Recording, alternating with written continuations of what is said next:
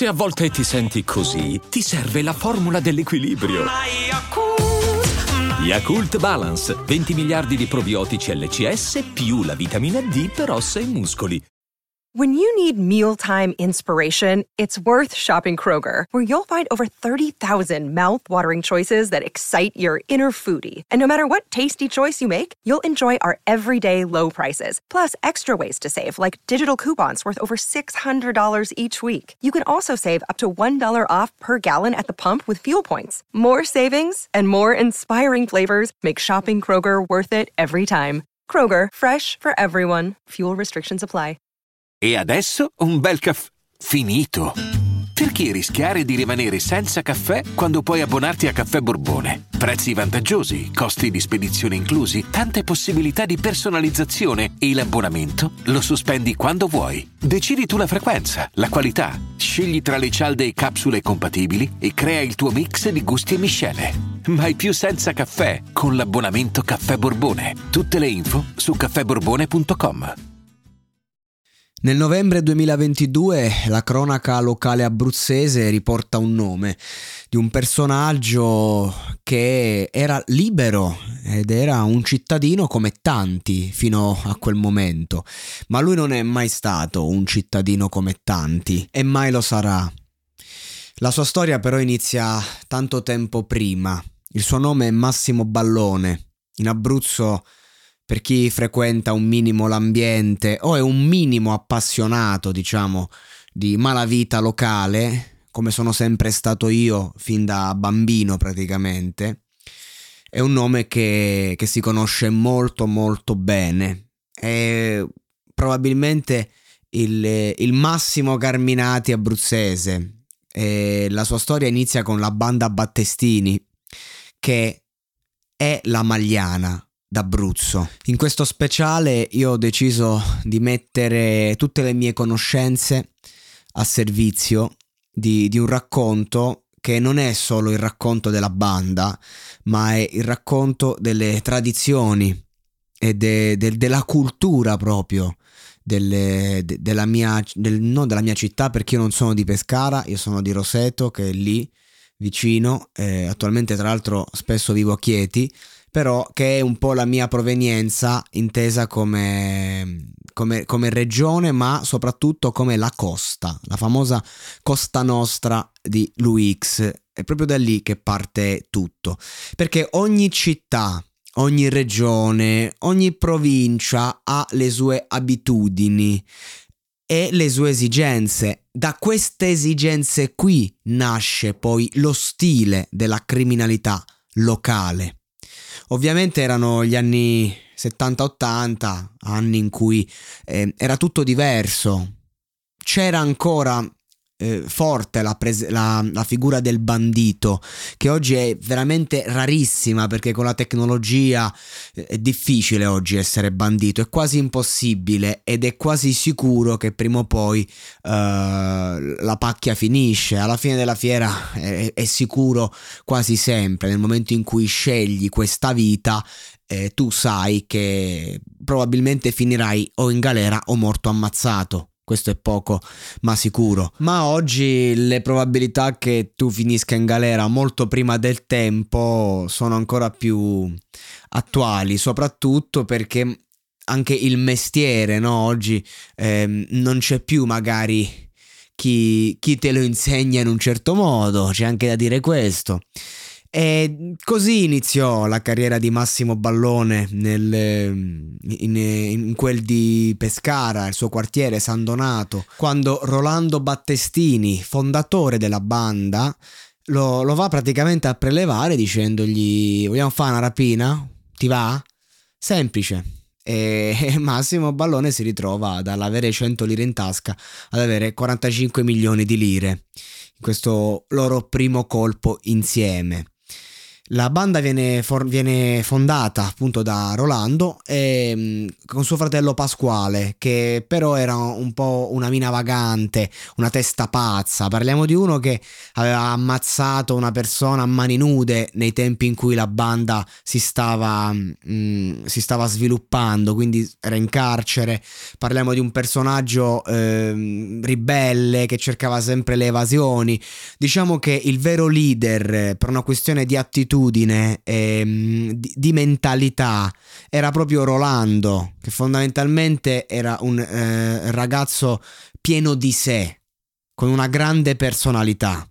Per me il vero capo, il, il, il vero mh, rappresentante della banda è e sarà sempre Massimo Ballone, per motivi anche dovuti al fatto che è l'unico che alla fine della fiera eh, non ha fatto una fine de merda, nel senso che lui è rimasto sempre uomo d'onore. E mh, anche oggi, 61 anni, nuovamente preso traffici da Napoli, stupefacenti, è lui il referente del centro Italia per la malavita. Questo è il discorso, è lì la grandezza, eh, il prestigio criminale. Per questo per me io riconosco in lui la figura del capo, anche se mm, così come ecco alla banda della Magliana si riconosce la Magliana in Renatino De Pedis, punto, con cui tra l'altro la banda Battestina ha avuto a che fare, ma anche se il fondatore è stato Giuseppucci, per fare no, per, per parlare proprio del romanzo, eh, il libanese per carità è il capo della banda, ma nel tempo il nome banda della Magliana alla fine, quando poi anche non c'è più, la porta avanti uh, il Dandy. E il discorso è lo stesso, fondamentalmente. Bisogna fare veramente un, un, grande parallelismo tra le due bande, perché cambia solo la zona e la mentalità. Sei a Pescara, sei in provincia. La provincia ha altre regole. Ad esempio, ai tempi, in quella, in quella Roma, la, la banda della Magliana erano sanguinari, sparavano, ammazzavano. Ai tempi commettere un omicidio in una città come Roma e fare in modo che non, non si risalga a te era molto facile soprattutto rispetto ai tempi di oggi e rispetto a zone come Pescara. La banda Battestini, la maggior parte dei colpi, mica li faceva a Pescara, salvo eccezioni si facevano a Pescara, ma tu in una, una provincia non è che puoi ammazzare, puoi eh, fare rapine, puoi fare come cazzo ti pare, perché vieni preso all'istante, allarmi la polizia locale. È chiaro questo. Quindi a me più che raccontare, diciamo, la storia, lo storytelling, che è molto più semplice di tante altre storie criminali, mi interessa andare ad analizzare il comportamento, eh, perché da quel comportamento riusciamo a risalire un po' veramente alle abitudini del posto, appunto. Quindi, ad esempio, il discorso soldi. Tu ti ritrovi con 43 milioni, 45 milioni di lire e non hai neanche pensato a dove metterli, giustamente. Uno, chi te l'ha insegnato, nessuno lo sta imparando in quel momento. Due, come ti muovi al riguardo? Che facciamo? Ecco, eh, la Magliana, la prima cosa che ha fatto, appena ha aperto un giro eh, economico rilevante, ha trovato un modo per riciclare i soldi in un modo o nell'altro. La, la, l'arrivo, per esempio, della banda Battestini al, nel, mm, nel gioco d'azzardo, cioè che altre persone organizzavano e loro prendevano la stecca, è una cosa che avviene dopo e che avviene più per un discorso di potere che per altro, più che per i proventi.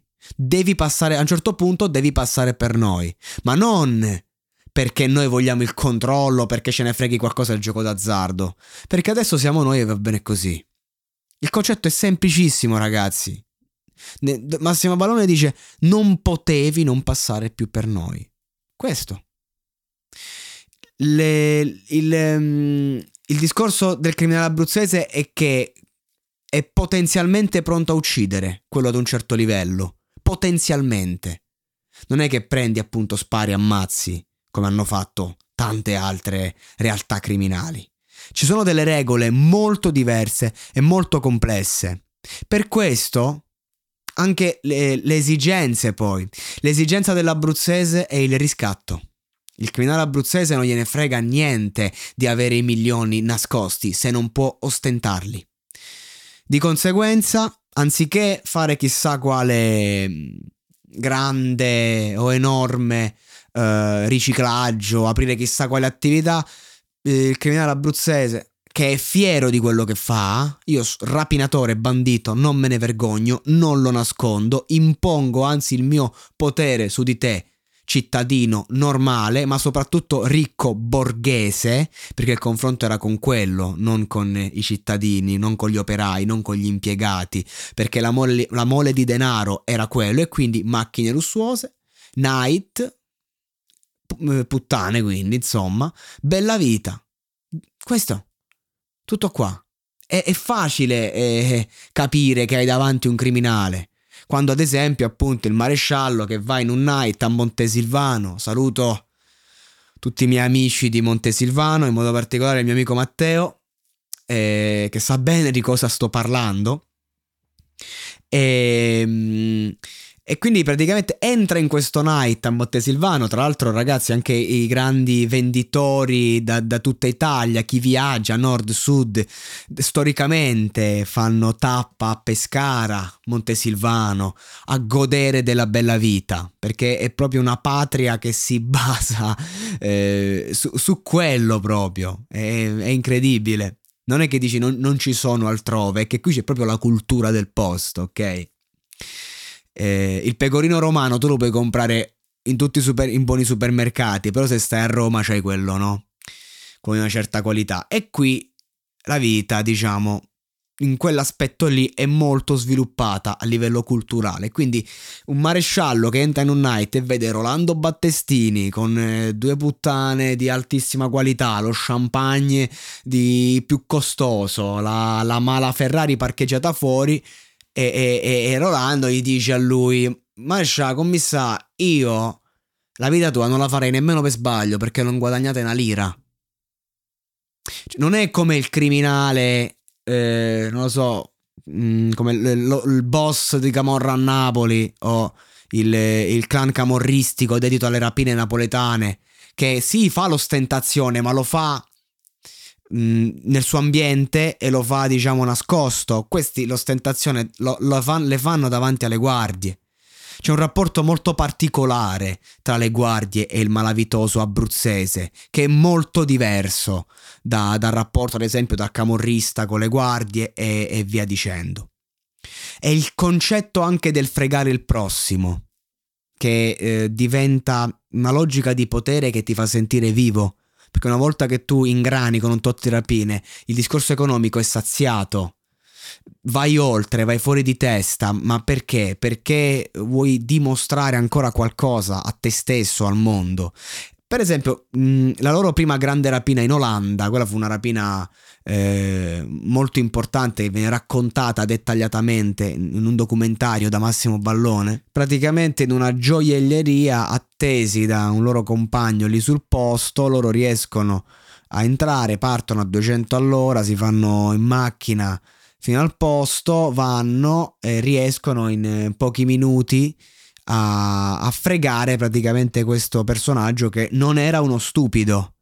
Disco- non era stupido, ma noi l'abbiamo fregato. Questa è la citazione. Cioè, questo per far capire il concetto anche di, di, di, predominio. E non era un colpo facile, era un colpo dove c'erano le guardie fuori, proprio una, una roba eh, complessa, ugualmente portato a casa con un doppio fondo dove c'erano delle armi perché gli erano state sequestrate all'ingresso, le armi che avevano portato. Insomma, praticamente una roba che nonostante la difficoltà è stata portata a termine.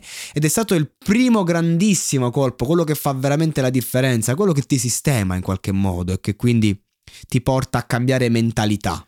Ai tempi Pescara voleva essere, voleva togliersi l'etichetta eh, di città di provincia.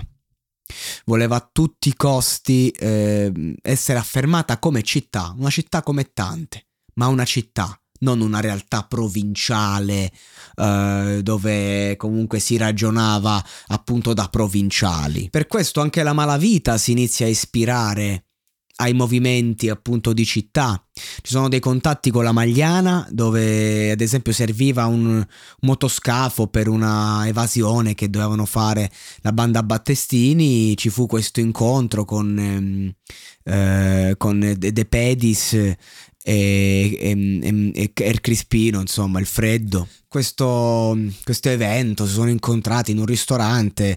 La, la Magliana diede l'ok comunque per questa tipologia di collaborazione. C'era un'amicizia era, e, e, questi eh, da, da, loro ci si ispirava, ad esempio, il fatto di allenarsi a sparare in mare, perché poi il rumore andava verso, eh, verso l'orizzonte. Quindi, ad esempio, i criminali romani si andavano ad allenare ad Ostia.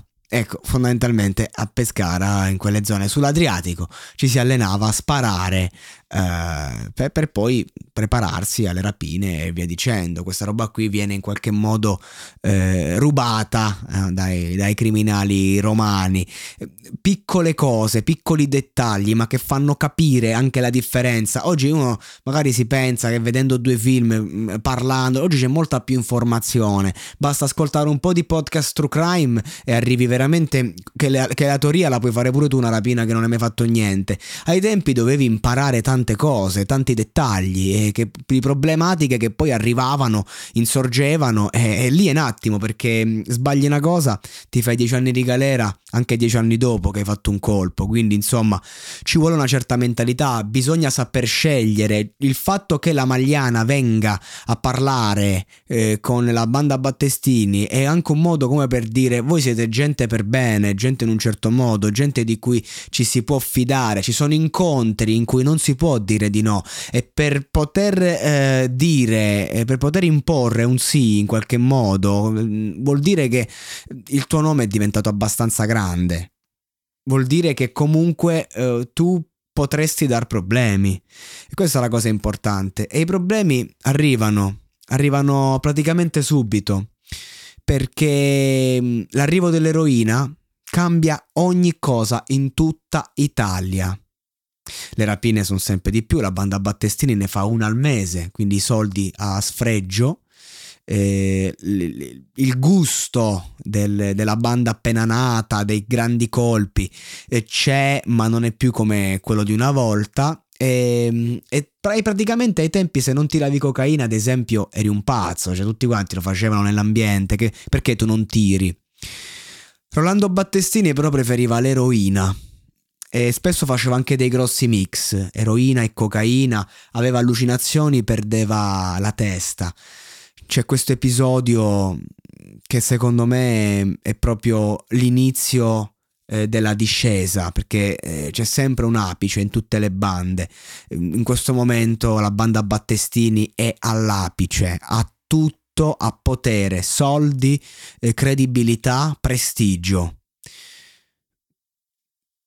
abbiamo Rolando Battestini con una pistola che sente di vedere guardie ovunque, ovviamente non ci sono, sono allucinazioni, è fatto di cocaina e eroina, spara, spara, spara, spara, Massimo Ballone va a fermarlo, perché così facendo ci fa arrestare tutti, il concetto è fondamentalmente questo. E, e, e, lo stesso Rolando, che è stato in qualche modo un, un, fratello maggiore dal punto di vista criminale per Massimo Ballone, adesso diventa il figlio.